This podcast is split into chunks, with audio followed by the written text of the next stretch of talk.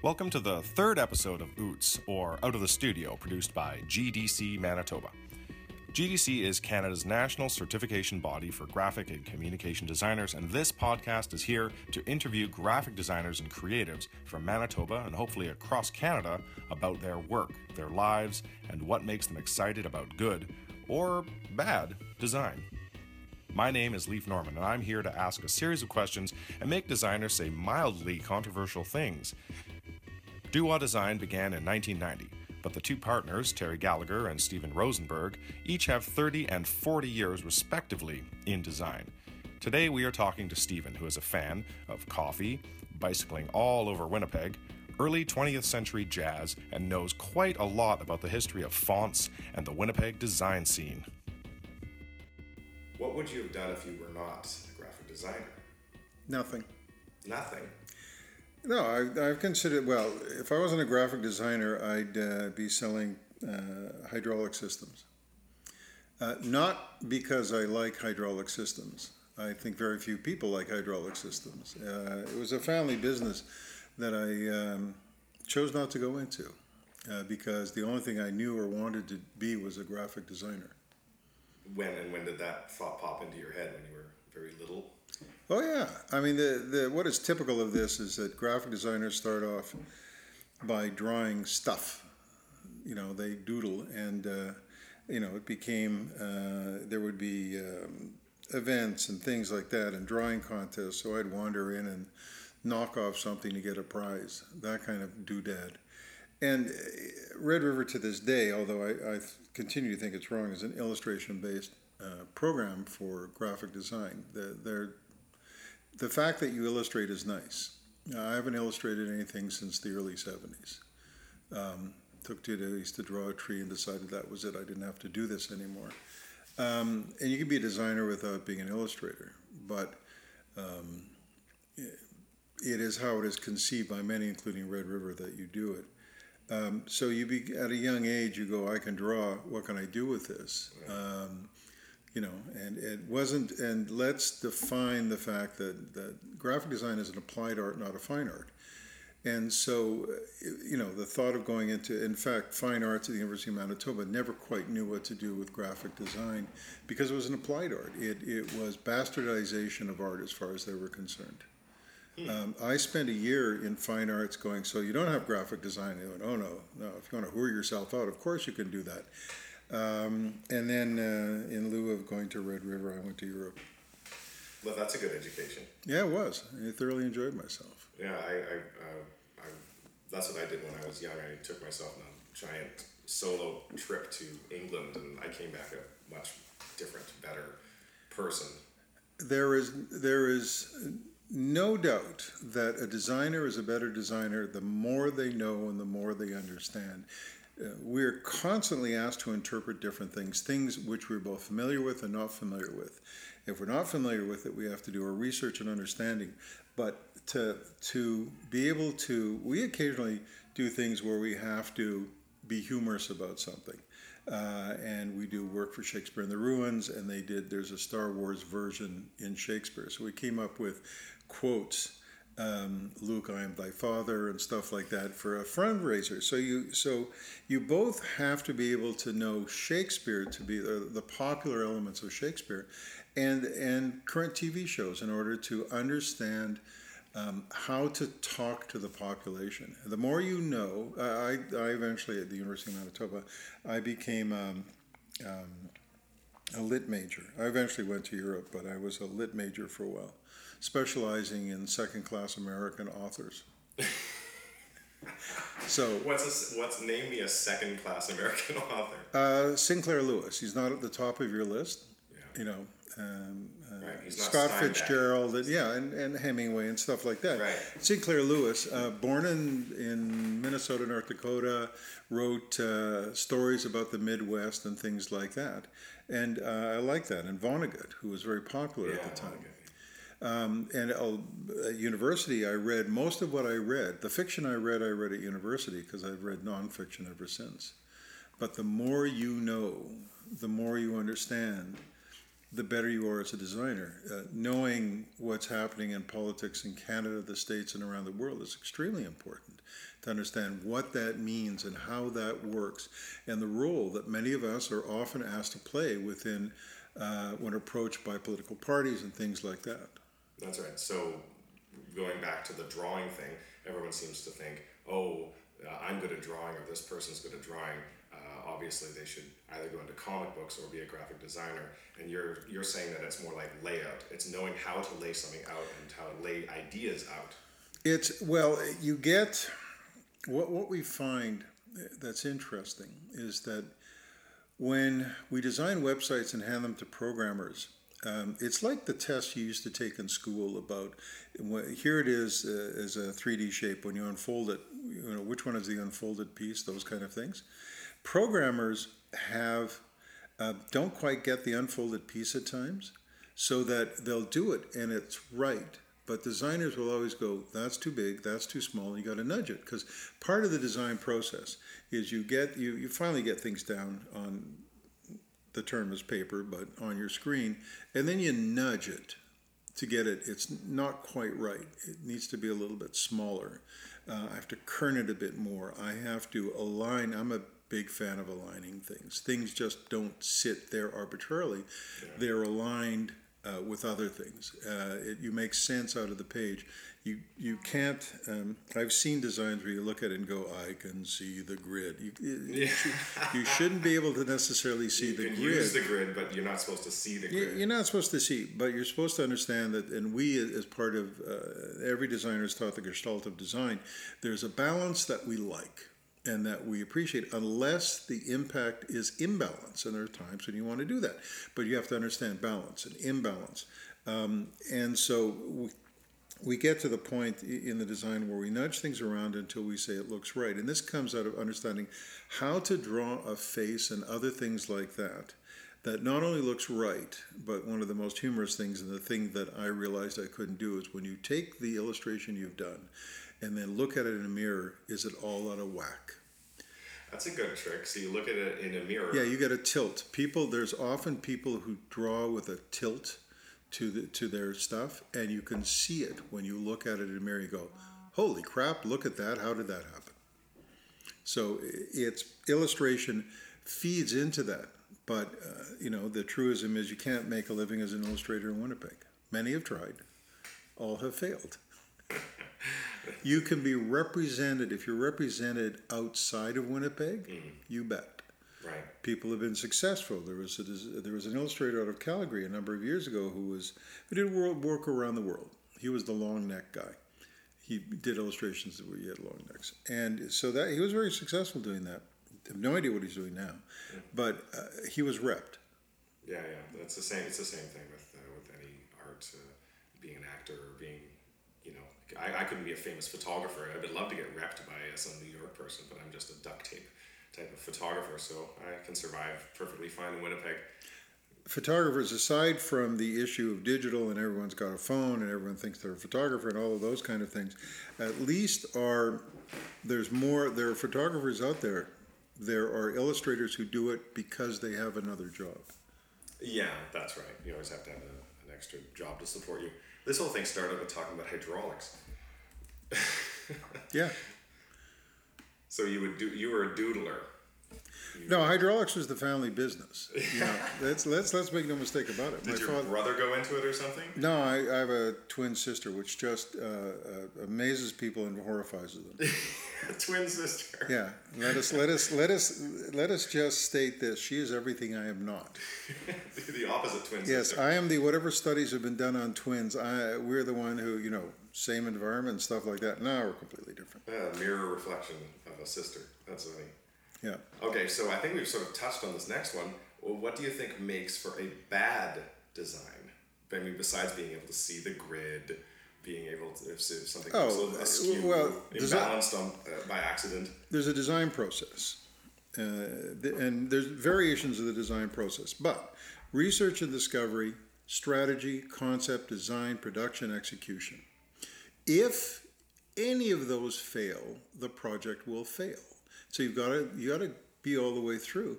And one of the worst things uh, that that happens is that designers don't do their research. They don't understand what they're doing. They fall into the trap that that many um, that happens to uh, that the public believes. We believe we tart up things good. They call us graphic artists and say, "Make this pretty," you know. But we should do this, and they go, "Don't, you know." You, you're not expected to talk or think, just make pretty. And the thing is that we have, in order to do something, you have to understand, you have to do your research. We have done research into endless amounts of things that we would have never, we'd know about the funeral industry. Mm-hmm. And there's no reason in the world why we should, but then at one point we had to, so we did. And when these things happen, we have to have that understanding that then leads into strategy. How are we going to talk to people, and how? What are we going to say to them? Who are we talking to? What are the messages we're going to we're going to give to them? Which is who we want to talk to and what they're going to what we want them to hear.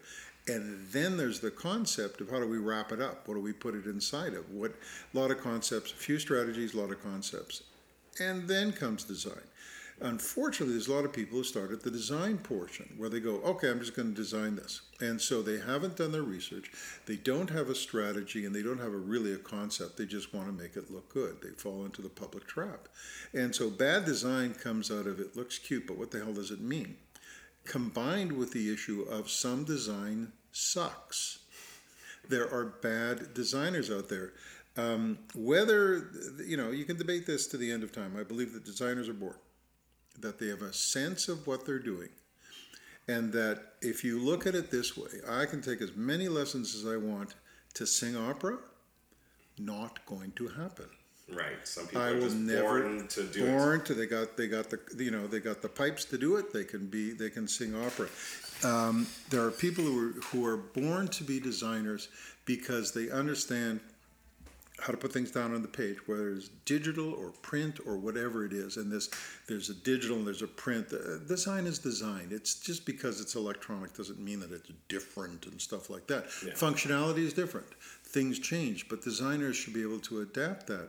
And so the issue here of, um, you know, the, the the designer and being born into it means that over time, as they mature as an individual and as a designer, they get better at what they do and understand what they can. And there's people in design for all of the wrong reasons. I can make money.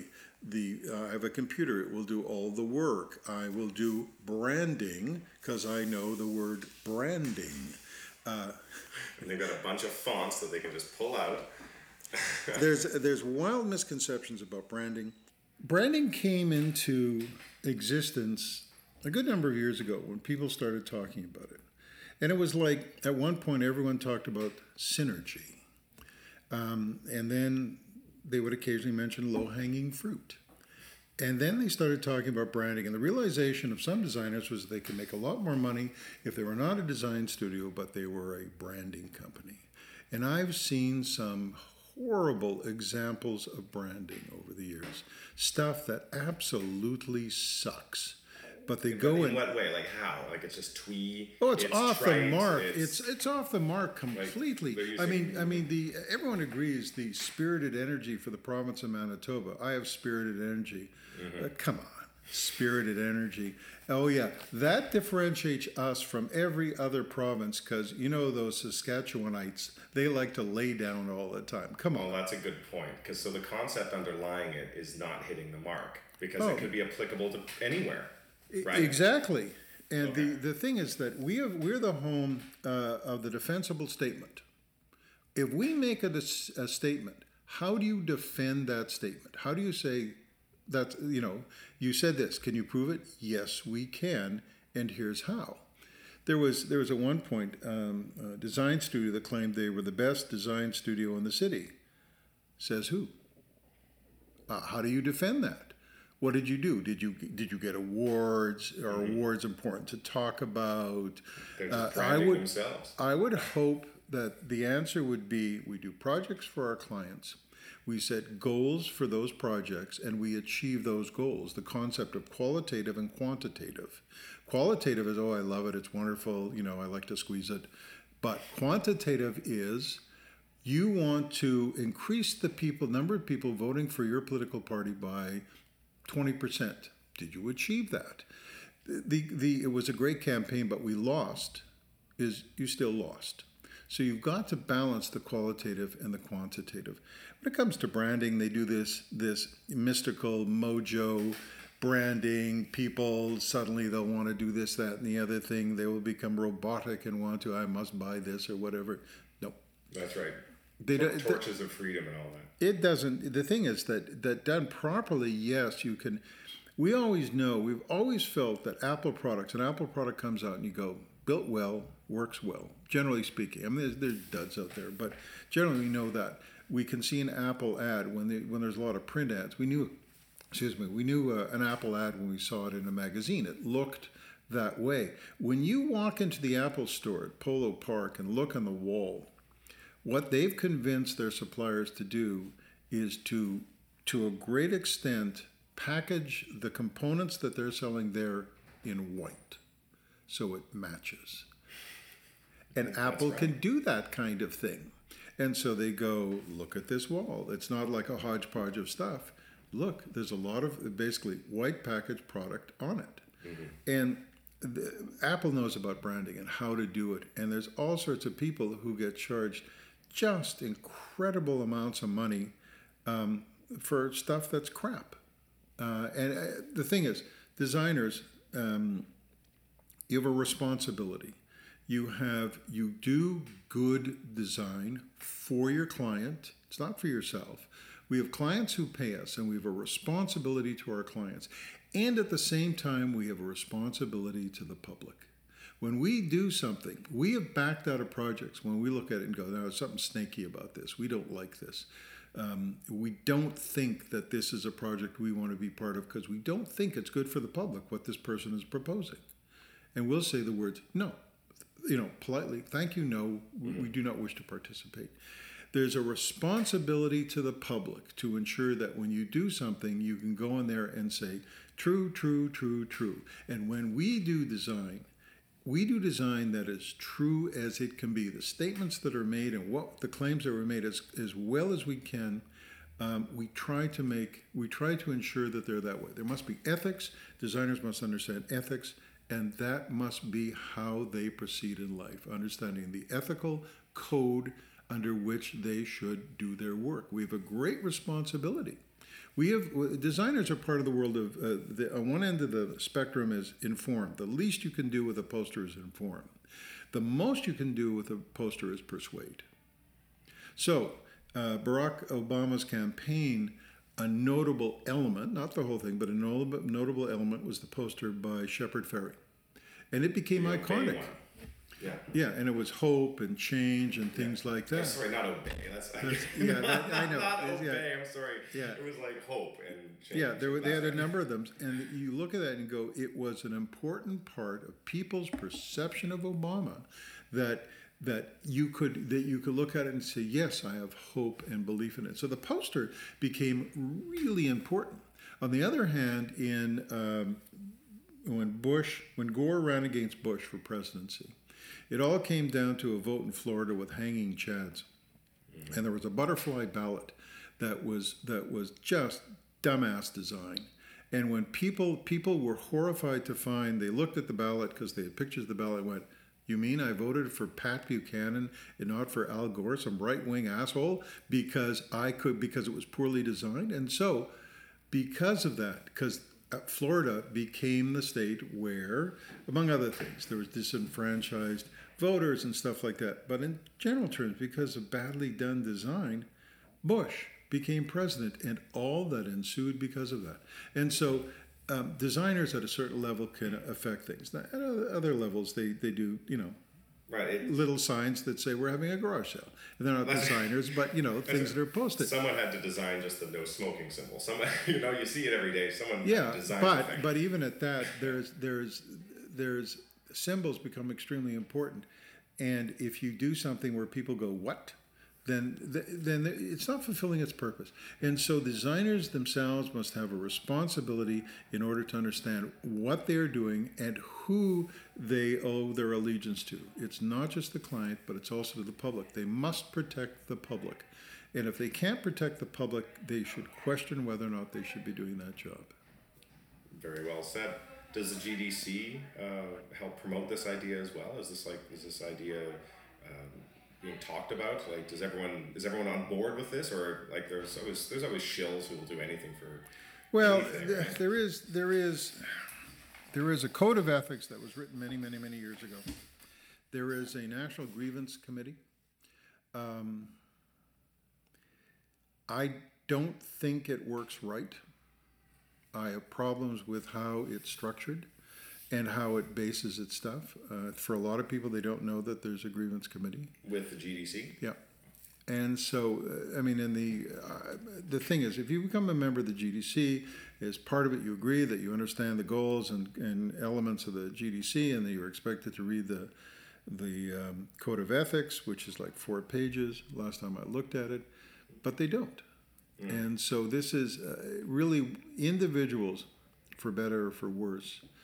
Um, individuals make up their own rules, and some make up really crappy rules you know, my rule of my code of ethics, if I can make a buck, that's a okay with me. That's not good ethics, but that's personal ethics. That's oh yeah, we all need money to survive, but money should not be the only goal, and that's where things get messed up with some people. Is that obviously you have to pay the rent, but it's like you just went on that the, that great spiel about you have to have a higher purpose. You have to stand behind what you do. You have to uh, realize that you're uh, you create things that can affect the world in real ways, and a lot of people probably just shy away from that because they think it's too big or too onerous or something. And all they want to do is make money. Now, I will agree that number one on the list is if you're a sole proprietor you own a design studio, you, you got to pay your bills. No question about it. And we, you know, do well. There's jobs that we do that are not the most satisfying creativity, creatively, but they pay the bills. And so we've done reports and other things like that that are okie dokie. You know, we do, they, they meet the needs. We are very cognizant of the fact that we, um, we at least, uh, oddly enough, we love to standardize uh, charts because ever, if you ever see a tall, thin chart, it's a lie. A tall, thin chart. Yeah, they're they're extending. They're actually the, there's a formal way of an acceptable way of dealing with that. They make it tall and thin in order to uh, show the difference between bars. And if it was half or a quarter of the size, you'd go, "There's no difference between the bars." But you can break the y-axis. I know this. I do this, and say, but you put a little uh, two little Yeah, little- lines. yeah. yeah, and say I've broken the axis so you can see this, and you start at zero, and suddenly you're at seven thousand. So you can. There's acceptable ways of doing this. Um, we try not to lie in annual reports. Uh, we did. Once I saw an annual report where I thought there was 3D graphs, and I thought this is amazing. I, uh, this chart is great. Until I realized it was floating in space, and I was looking from underneath, and they had huge deficits. So how they hid stuff. But once you take care of business, and you've got to take, you got to pay uh, salaries, you got to do all of those kind of things, you got to pay your rent. Then after that, down the road, I think all designers, because of the fact that we have, we have the um, part of what we do is persuade. Um, then uh, there you have a social responsibility to groups who cannot afford to pay for this to do pro bono and say, look, I can help you out. And some designers do none, some do some, some do a lot. But one of the things that we know is that we have the ability as a profession, and we're not quite a profession, which is another discussion. That's a whole other discussion. Certification of designers has not really caught on. Well, yeah, like sorry to interrupt, but uh, in in Iceland they have certifications of photographers, which I think is amazing. You're, you're not allowed to be a, a true photographer until you pass some sort of board, and that, that's a that has pros and cons to it because then they can exclude you if they don't like you. Right? Well, yeah. I mean, I, I spent a year traveling the country talking about this, and and uh, um, in the end, designers are not graphic designers are not prepared to go forward with it. The only design profession that's not certificate certified. Yeah. So, uh, and there, there, well, the Ontario does have a, a wacky form of certification, uh, which has been, I, I don't know, overly successful, but that's another issue. Yeah. But to, the the thing is that designers, because if you're good at what you do, you should be able to persuade ethically. Therefore, if there are causes, if there are nonprofits, if there are people who need some assistance, then designers should consider that as part of their role of making the world better, that they do pro bono. A lot, a little, up to the designer. But we have this, we can do this, and we should do this. And I would certainly promote with the designers they consider as they go through life, considering taking up causes. If it's some design studios go, we'll do one cause a year. Fine, terrific. Uh, but uh, we should, as a profession, almost profession, lend our talents to this because we are we are certainly primed to do it. We have the skills and the knowledge to do it, and we know that there, in a lot of cases, uh, there are organizations you can look at them and they have. I've, I just came across a, a brochure, a fundraising brochure that was the worst fundraising brochure I've ever seen in my life. And I actually, uh, uh, you know, it's a thing I'm, I'm familiar with. And uh, so, in, in the, my long list of things to do is to contact them and say, and offer services. Send them a check because it's a fundraising brochure, and say, and if you'd like some design for free, I'm your boy. Because, uh, you know, I fully support what you're doing. And to get better at what you do and to look more professional in what you what they do is fine. It's the design that's bad. It's somebody with, um, um, you know, I got a computer and clip art, and that's that's all they have. I love clip art. Yeah, yeah. Well, I, I love that stuff. I, I like going to restaurants where they where they use clip art, but it's all different styles. Yeah, like this nice steaming two-dimensional cup of coffee symbol, and yeah, it's I love that stuff. It's a mix and a match. How many things can you slap on the cover? Yeah, there And is. count the Desperate. type. How many typefaces can we fit on the cover of a menu? I uh, we used to have a game where we would parse the menu for bad punctuation and misplaced apostrophes. We would actually take a star off if they had they had grammar mistakes in their menu. Well, so I also you you can't avoid one of my favorites: random capitalization. or random use of quotes. Oh yeah, well yeah. Like completely unnecessary uses of quotes. Yeah, I I think I think underneath Sears at Polo Park, when you pull in to pick something up, you're supposed to quote turn off your engine, and and you go, is this mean metaphorically, or is this like a life choice, or I'm not sure what they mean, unless they actually mean turn off your engine. That's right. They should have used an underline instead of quotes. It's so funny. All right, I've got to power through. This is this is fantastic. but I've got so many good questions ahead of me. Uh, who are your inspirations? Herb Lubalin. Herb Lubalin was a designer who could take type, and aside from he did avant garde, uh, which was a masthead for the magazine. That's right, avant garde, and then he made it into a typeface, which perhaps he shouldn't have done. But he's part of uh, International Typeface, I think it's corporation. He was he was a great designer who knew how to use type, uh, smart about what he did, clever. Um, he did a, a masthead for something for a, something called Families, where he used the ILI to create a little family. Um, and it, just he, I, I'm just amazed at the work that he's done, and and and he's long gone, but um, he was just a, a great factor. He also he designed um, U&lc upper and lower case, which was the magazine of uh, ITC. And this was a, a large format magazine that was sent out. And it was it showed you how you could use uh, type and a few other things to make things of beauty. It was just stunning what he did. And I, I they collected his stuff together in a book. Uh, like uh, upper and lower cases have been collected together in a book. Uh, and they're just uh, this was predates computers and everything else. This just um, it's amazing. Well, I'll have to look uh, look them up. I'll, we'll put uh, some links to that in the show notes. Okay. What do you love to do that has nothing to do with design? Well, as I age, I like napping a lot. I um, uh, during the summer, I, I, cycle in the city. Yeah. Um, so, depending on the year, my, my I did 1,700 kilometers one summer. Um, I'm I'm hoping for 500 this uh, summer, so it's not as much. But I found parts of the city that I I, I discovered by cycling.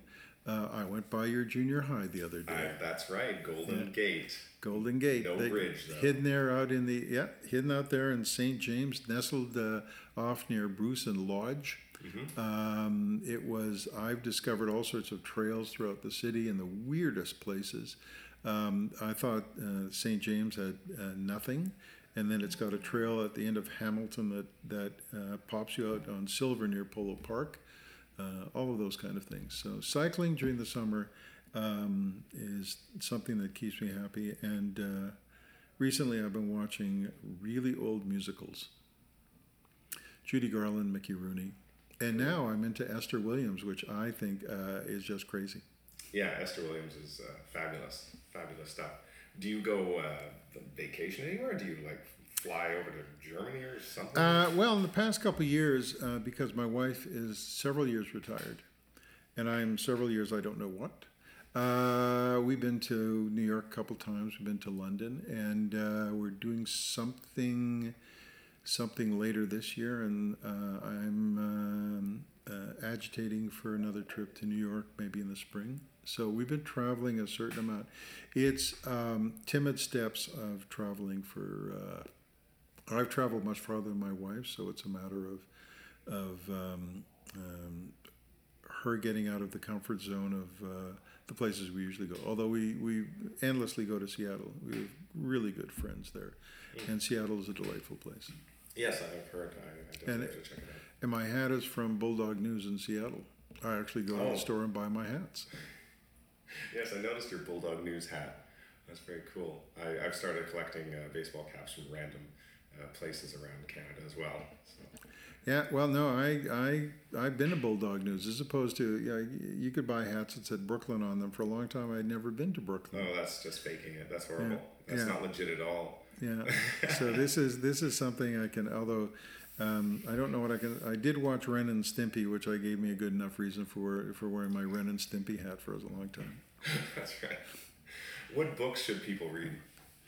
Um, there's um, in the world of books. There is um, Don't Make Me Think. Stephen Krug. That's Krug with a K, and uh, that's he does um, uh, usability testing and websites and things like that. And don't don't make me think is really what what drives um, him and, and websites. He gives ridiculously useful information. Um, it's an easy read and it talks about really the approach that everyone should take towards websites and how they should be developed and, and what your responsibilities are. Um, the Brand Gap uh, by um, Newman. Newman? We could look it up. Uh, yeah, I can. We'll edit this bit out. Yeah, edit this. out. No, this is the only bit that I think we need to edit out. Are you connected? I actually am. Oh. No, I am not. We, we should be able to get something in here. Uh, I have a LTE, I mean. yeah, The brand gap. yeah. The Brand Gap by Neumeier. Eric Neumeier. No, No. But close. Although there is a simpler way to discuss this. Are you are you uh, do you have a connection to anything? Um, yeah, I do. I've got some LTE action going on here. Okay, go to designprocess.ca. Oh, okay. Well, I just found the brand gap was on Amazon. It'll give us the name of the person. Marty Neumeier. Marty Neumeier. Uh, designprocess.ca is my reading list. Okay. Just uh, okay. So just the we, we need to go back a bit. So uh, I need you to say the brand gap by Marty Neumeier and then mention the, your your reading list. So I'll just I just there's my signal. There you go. So, in terms of branding and a book that not only tells you about branding, but tells you why you do branding. Because often I, I've asked students, why do you do branding? They go, eh, because it uh, it's it's, pretty." It looks uh, I could uh, with uh, and a little bit of cinnamon makes it taste good.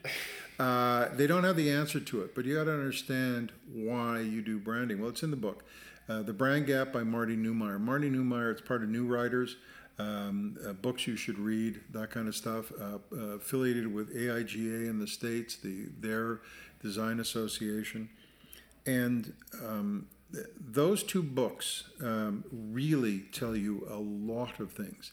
Uh, for others, um, uh, my it doesn't quite do much of anything. Uh, website designprocess.ca has a reading list, and if you go there, there's there's my suggestions uh, about books that you can read. Um, there's others, Thinking Fast, Thinking Slow, that tell you about how people um, understand things and make mistakes and those kind of things. What's really important about that book is, um, as I, to the chagrin of everyone, have endlessly pointed out, um, stupid questions raised by branding companies, uh, and and uh, done a lecture, endless lectures on this apparently, where they asked a question and the question was completely wrong. So the answer was completely wrong. The, the, the, the, the, the biggest rule about problem solving is not the answer, it's the question. Get the right question, you'll get the right answer. So the work you have to do is to understand the process, back to the design process.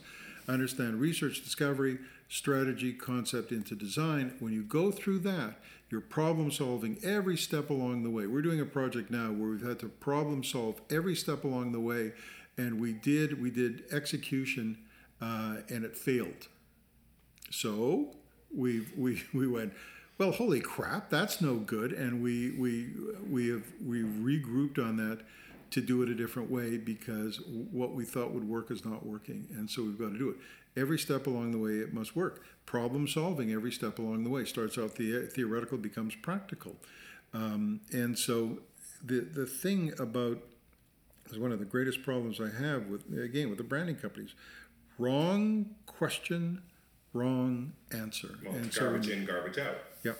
And so that well, no, it was they start from we want to end up here. Oh, they've got the. Yeah, they go, we're going to end up here. What do we have to do in order to end up here? And so they do. It serves their purposes to end up in a place. It makes the client happy, things like that. Right, as opposed to going into the thing open ended and trying to, like you said, problem solving each step of the way to get to a better point. They're just sort of deciding, bang, we want to do this. Yeah. And that, and that can totally. Yeah, I- I mean, once you once you do the here's what we're going to do, then everything else is off the table. It's not that it, this is representative of anything. This is what you want to do. You, you know, be be truthful. Well, it We- certainly simplifies things if you just if you just come into the thing and go, we're going to do this, bang. That I mean, of course, that I can see the uh, the appeal of that idea because then everyone can go, oh, okay, click. They turn their heads off and they can very easily Yeah. lay stuff out. the problem, the solutions they, they found, we, we you know we, we've seen this in a number of different cases. We looked at it and said, well, that's a dumbass answer. The, what they're coming up with is the solution. They're coming up with the lazy man solution, Yeah. where the answer is they don't have to do work. This is the solution that says, yeah, it's okay. It's not that bad. It's other people's problems. It's not your problem. Don't worry about it. And you go, it is their problem.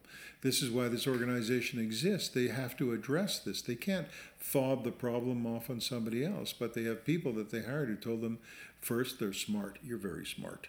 And two, they don't have to worry.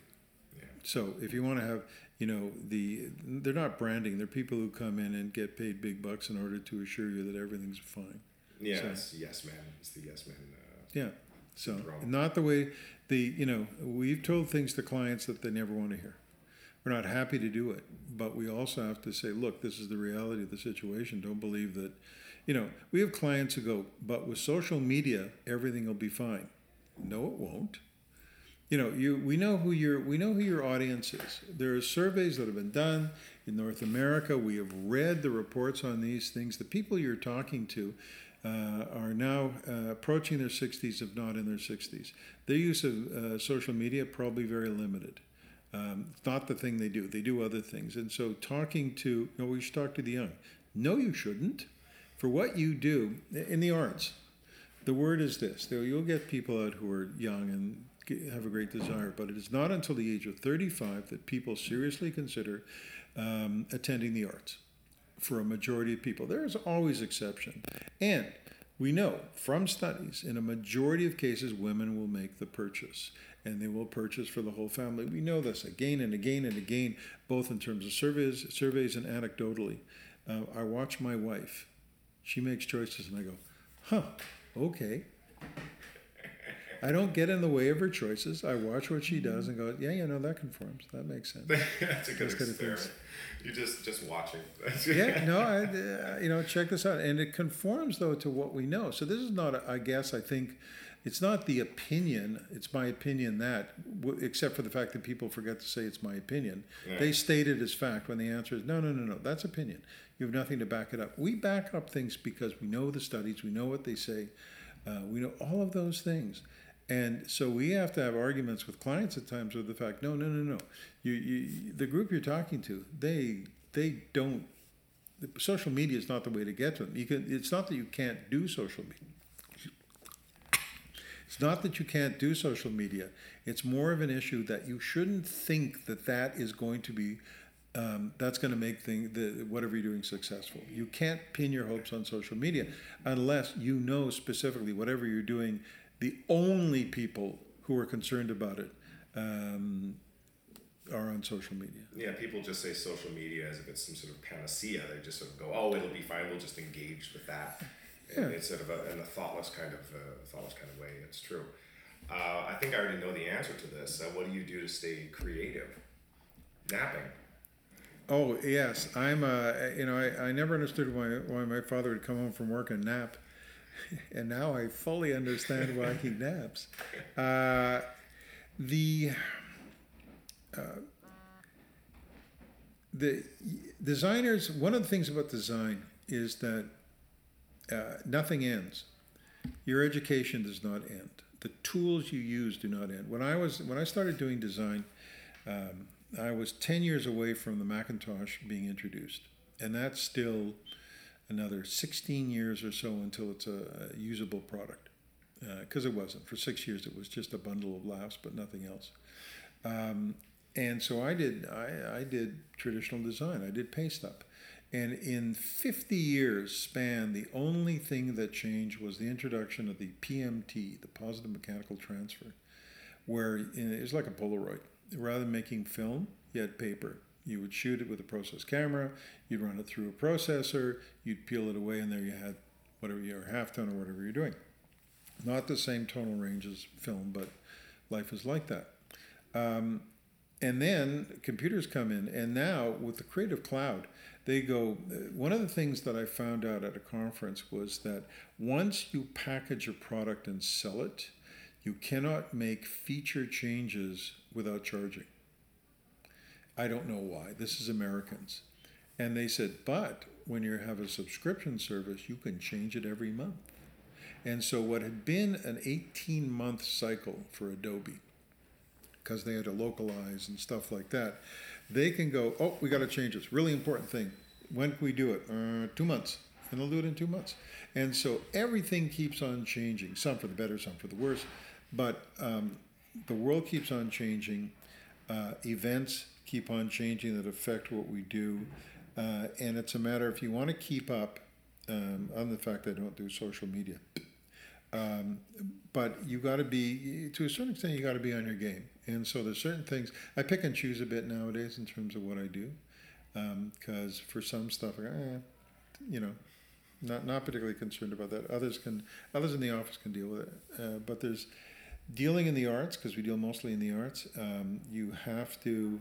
It's always the issue of the image that sells, the image that is truthful as far as we know to what is happening, so that we can connect with an audience Find someone who may never have walked into a theater before and say, This will interest you. And they'll go, Yeah, it looks interesting. Maybe I should go. I should look it up. How do we go about doing that? So it's the constant challenge to find the way of doing it. And there are, um, there's always different elements that, that, uh, that are part of the problem. and so it's it's the I've uh, um, I enjoy problem solving because it's it's a it, we have a tangible art. We produce printed pieces, or you can see web pages. There's you know there's other people who do things that are, in the grand scheme of things, it has an effect, but I can't point to it. But we're very tangible. We and for a long time, everything we did came out in print. You know, there it is. Here's the brochure that I did. See that logo up there? I designed that logo. Those kind of things. Uh, and so uh, we still have we have ways of seeing it, and uh, as designers always are, in the world of print, seeing it and going, I really shouldn't have done it that way. I should I should change that next Yeah. time. I'll change it. So it's constant challenge. Yeah, you. Uh, it was it was told to me that uh, there there was that one famous evening, like Tales from the Dark Side. Uh, GDC used to do those things where Yeah. you you had some uh, fantastic horror stories about uh, clients from hell. Uh, could you give me like a quick example of a client from hell without getting into trouble? Well, um, I did a couple. well. The, the the basis of Tales from the Dark Side was clients from hell. Um, we bought six clients. Um, yeah, it was very difficult to do, and um, it was you know we we talked to our lawyer and we worked it out. There was a guy who was a designer, wanted to go away to college, wanted to sell his clients, and very difficult to sell your clients. You know they the, why they don't have to they're not obligated to do anything. So we we worked out a thing where we bought his files and then we were introduced and if they if they basically if they never used us then so be it and if they used us we we paid them a percentage and um, over time uh, all of them left uh, and for um, different reasons um, um, many were um, uh, there were in fact horror stories because of the type of clients they were. One of which uh, like one he was related to. And that basically apparently solved a lot of problems and and we weren't related to them. So i mean we did we did it was the type of world where for a year everything we did was the best thing that had ever been look at this this is great this is wonderful you can't get better than this this is world class and i turned to terry at one point my business part, partner and said you know um, you know there's a flip to this and um, if they asked us at one point to give them a blank sheet of eight and a half by eleven paper, they would go, "This is crap. I've never seen worse. You can't get worse than what you've just given us." So we wrote the polite letter. Well, it's not working anymore. Right. And it's time to go.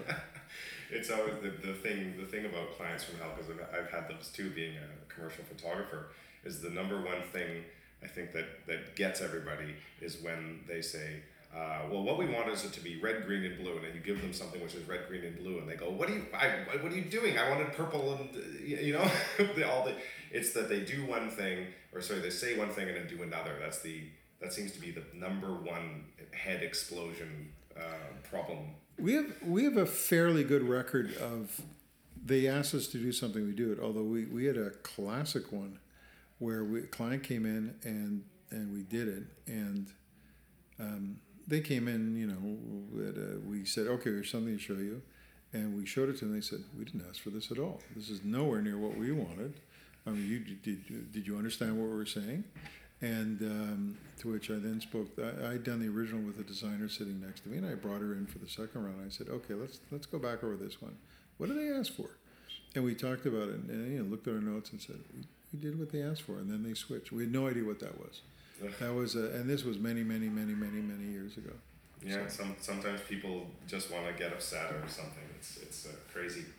Yes. Uh, how do you think the industry is going to change over the next ten years or so? How about ten months? well, then what? More computers? Less computers? Well, no, the computers are getting better at what they do, um, but the, the designers have to get better at what they're doing. The the problem that exists, and, and this is something that Red River has to pay mo- more and more attention to, is that you know back back uh, pre-computer there was the designer, there was the color house, there was the designer, there was the typesetter, there was the color house, there was the printer. Well, the color house and the typesetter have gone away. Um, it's the designer and the printer. When the typesetter went away and designers killed typesetters, because we had a Mac, it did its own type. When that happened, we had to take on all of the aspects of type. Now, InDesign understands how to kern and does some. Uh, there's something no one knows about called the Adobe uh, Paragraph Composer, uh, which w- when you type in it in InDesign and suddenly it reforms itself. That's what it's doing. There's also the Adobe Line Composer where you can tell it not to do that. Um, and uh, so it tends to. We had to learn a lot about type. Uh, and bad type because still at the beginning of all of this. Kids were doing stuff in their basement with Fontographer that they forgot to do spacing, like the space is a character, the Zen of of type. And so I would have to go in and, and, and basically change the space because the spaces were all out of whack between the words. Yeah. Um, and so we had to learn about that. Printers killed color houses because they did direct to plate. So you give them a file, they'll rip it, and then they'll send it to plate. Well, the color houses had done all of that. And then suddenly it was duplication because the color houses would do film. And at one point, the answer was film was going to be dead. But the color houses also did color correction. That was part of what they did. So the printers kill the color houses, but don't deal with color correction and things like that. And so now designers will do it. And everyone goes, if ordered to do color correction, you need to use the numbers. And we go, ah, we're designers. We got eyes. and so we basically sit there. We try to every so often remember to calibrate our monitors. And then we do color correction, some better, some worse. And more and more designers have to take on responsibilities. Websites came along, designers said, okay, how are we going to do this? And what kind of functionality are we going to need on a website? What, how can we make this work? How do we translate this to this? How do we take, at one point, we said we have an InDesign file that we're going to make into PDF, but we'll make it interactive. We can do things you can fill in. We will say uh, your table of contents. We will we automatically generate table of contents on long documents, and at the same time we go, oh yeah, by the way, remember, make uh, when it gets to be a PDF, uh, make sure your table of contents links to the page properly, and then we do hyperlinks and stuff like that. So they've done wacky doodle things to Acrobat. Too many wacky doodle things to Acrobat because they're trying to make it too much. Uh, it's like Word. Just word, just word process. Don't don't don't get fancy. Don't don't do cartwheels. So Adobe's getting a bit too fancy that way. But that means that we can provide things to clients that are enhanced in many ways. And so what's happening is we can provide more things to the clients through the things that we use, which will change on a regular basis through the Creative Cloud or whatever is next down the road. But Adobe is a monolith. And so it is a constant learning process to understand how best the, the areas that we should pay attention to and how best to make those um, make a better project for what we're working on. And so we're in a in a not um, it's not chaos, but it is a somewhat constant case of change.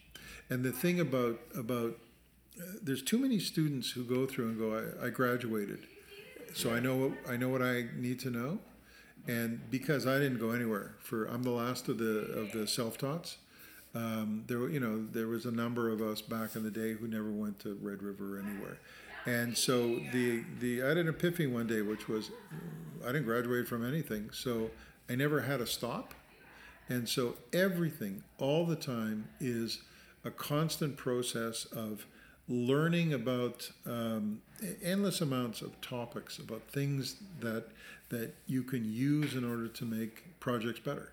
And so it's um, because of the changes in software and hardware and how clients relate to you know depending on what they do and the fact we do animation and things like that nowadays all of those things mean that we're a constantly evolving um, studio that pays attention to what are the needs now. And we've we've you know, things came and things went.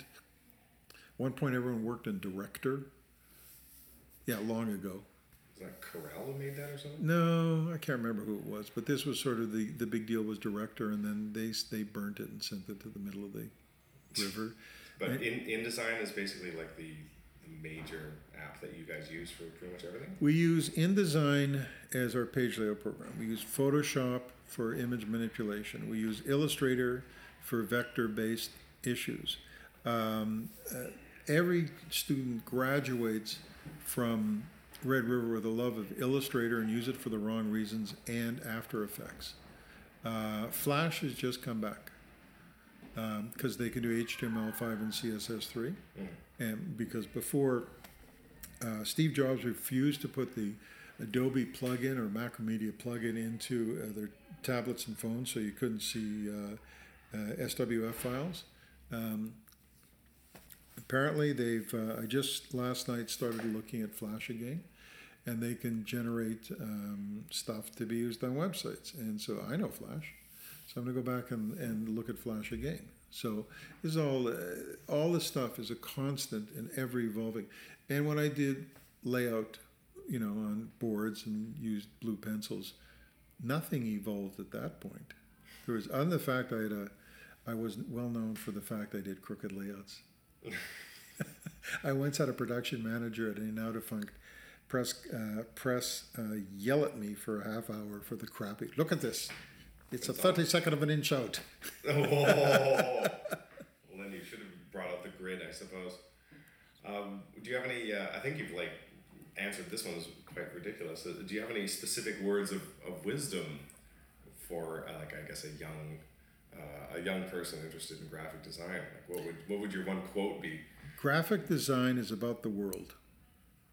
Everything in the world is of interest to you. And the more you know about the world and how it works, the more you can do your job. So it is endlessly. Learn the design process and understand what it is. Know it's the different elements within research, discovery, strategy, concept, design, production, and execution, with, as I like to point out, an administrative overlay to the whole thing. Because if you don't have administration, you don't get to know people. But you learn learn everything. Go to you know know what the current movies are. Um, no, I, I I'm losing out on current songs. I that's something that's come by, come and gone for me. But understand the world and how it spins and how it is part of the design that you do and how you can bring those factors in. It's not a decorative art; it is an applied art, and we have purpose in what we do. Understand the purpose in what we do. That's awesome. What question do you wish that I had asked you? Best coffee in Winnipeg? what is it? Um, you know, uh, the more and more I, I'm I'm impressed with the uh, the independence parlor downstairs. Uh, Thom Bargen, or however they choose to do it, Cafe Postal, uh, Little Sister, uh, um, Forth, the new fourth over the, on uh, Forth. McDermott? Yeah, the one on Cord next to the Starbucks is the architectural one. Make. Make, It's yeah, J. J is in there. yeah. Yeah. So that there's there's uh, I take inspiration from uh, well brewed uh, espresso. That's right. Now we've got like uh, uh, uh, with a Dogwood Coffee. We have a proper roaster right right Yep. downtown. So that's that's actually something that Winnipeg really. I mean, there was like Black Pearl and a couple other, but but they did they weren't doing like the crafty type of small batch Yeah. roasting. Yeah, although Black Pearl has an interesting backstory to it, but We'll get into that later. yeah, it's not for now. Um, I the one thing I would I would wish is that I look at um, they've changed the faculty has changed, but uh, Edmonton had a stunning faculty in design, Emily Carr, and you know Winnipeg has never particularly aspired to have you know they hired people who are okie dokie. Um, and uh, not that I want to disparage what they're doing, but You mean Red River or U of M? yeah, both. Well, I don't. Uh, no one knows that the U of M is actually offering design anymore, and if it, if they are, they got to rehaul, uh, overhaul it. You know, the, the the discussion has always been over the years, move it over to architecture. Not that the architecture students are particularly welcoming to graphic design students, but you know, they hate out fine art students. But that warehouse journal that the uh, architectural department puts out at the U of M has found, I think, really interesting design. I'd love to see what you think of it. These, you know, have you seen those things? They're great, big, chunky, thick books with. They had to use like halftone dots to kind of get that. Uh, I flipped through, effect. yeah, I flipped through a few, and the thing is that aside from the fact that architects, uh, there's architects who believe that they do graphic design who shouldn't think that, because I've worked with architects who go, yeah, this is what we've done. Really? That's daring. But you know, eh, I don't design buildings. Don't don't let them think they can do everything. You know, do what you do best. Um, it would be nice if there was if if if design in the city, if there's people in the city, um, eh, you know, if something happens in graphic design in the city, the media has nowhere to go to talk to somebody. If They, you know, so something has happened in graphic design. Not that things happen often, but who do you go to? Who do you talk to? Well, hopefully it'd be the GDC. Uh, Does the the- media know but- that the GDC exists? Uh, I don't think that, I doubt it. I mean, the thing is that, I mean, there's a, um, there's an association for interior designers, but you know that? I didn't know that. Yeah, they're, they're certified and stuff like that. And theoretically, to be an interior designer, you have to, to use the term, you have to be a, um, you have to be a member, but you can be, you know, a design, interior design consultant, or, you know, you can get around it and stuff like that. So I don't think that the general public is at all aware of GDC. The, I mean, the, the CPAs endlessly run ads all over the place telling you why you should use a CPA. Um, GDC is not particularly public about what it does and doesn't have the funds to do it. They don't have enough money to make the public aware. Theoretically, they, they went out to, last I knew, I think they copyrighted the term certified graphic designers in order to differentiate. Without going the route to professionalism, they, they copyrighted a term. But the public doesn't know that there certainly the, the role of GDC would say this it, you know, for good design you should use a certified graphic designer look for uh, CGD but nobody knows that so that's you know there you go that's that, that tree is falling in the forest Right. so Okay.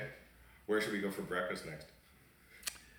well I, I, Winnipeg does have a treasure trove of places for breakfast uh, it depends on uh, on um, um, certain elements, uh, like the the very odd 1958 in Wolseley. Um, uh, I mentioned to you the it's a gas station, uh, it's a restaurant, Kendall's in uh, East Kildonan. Um, uh, although we just lost apparently Luna Rosa, which used to do a really good Oh yeah, breakfast. Luna Rosa.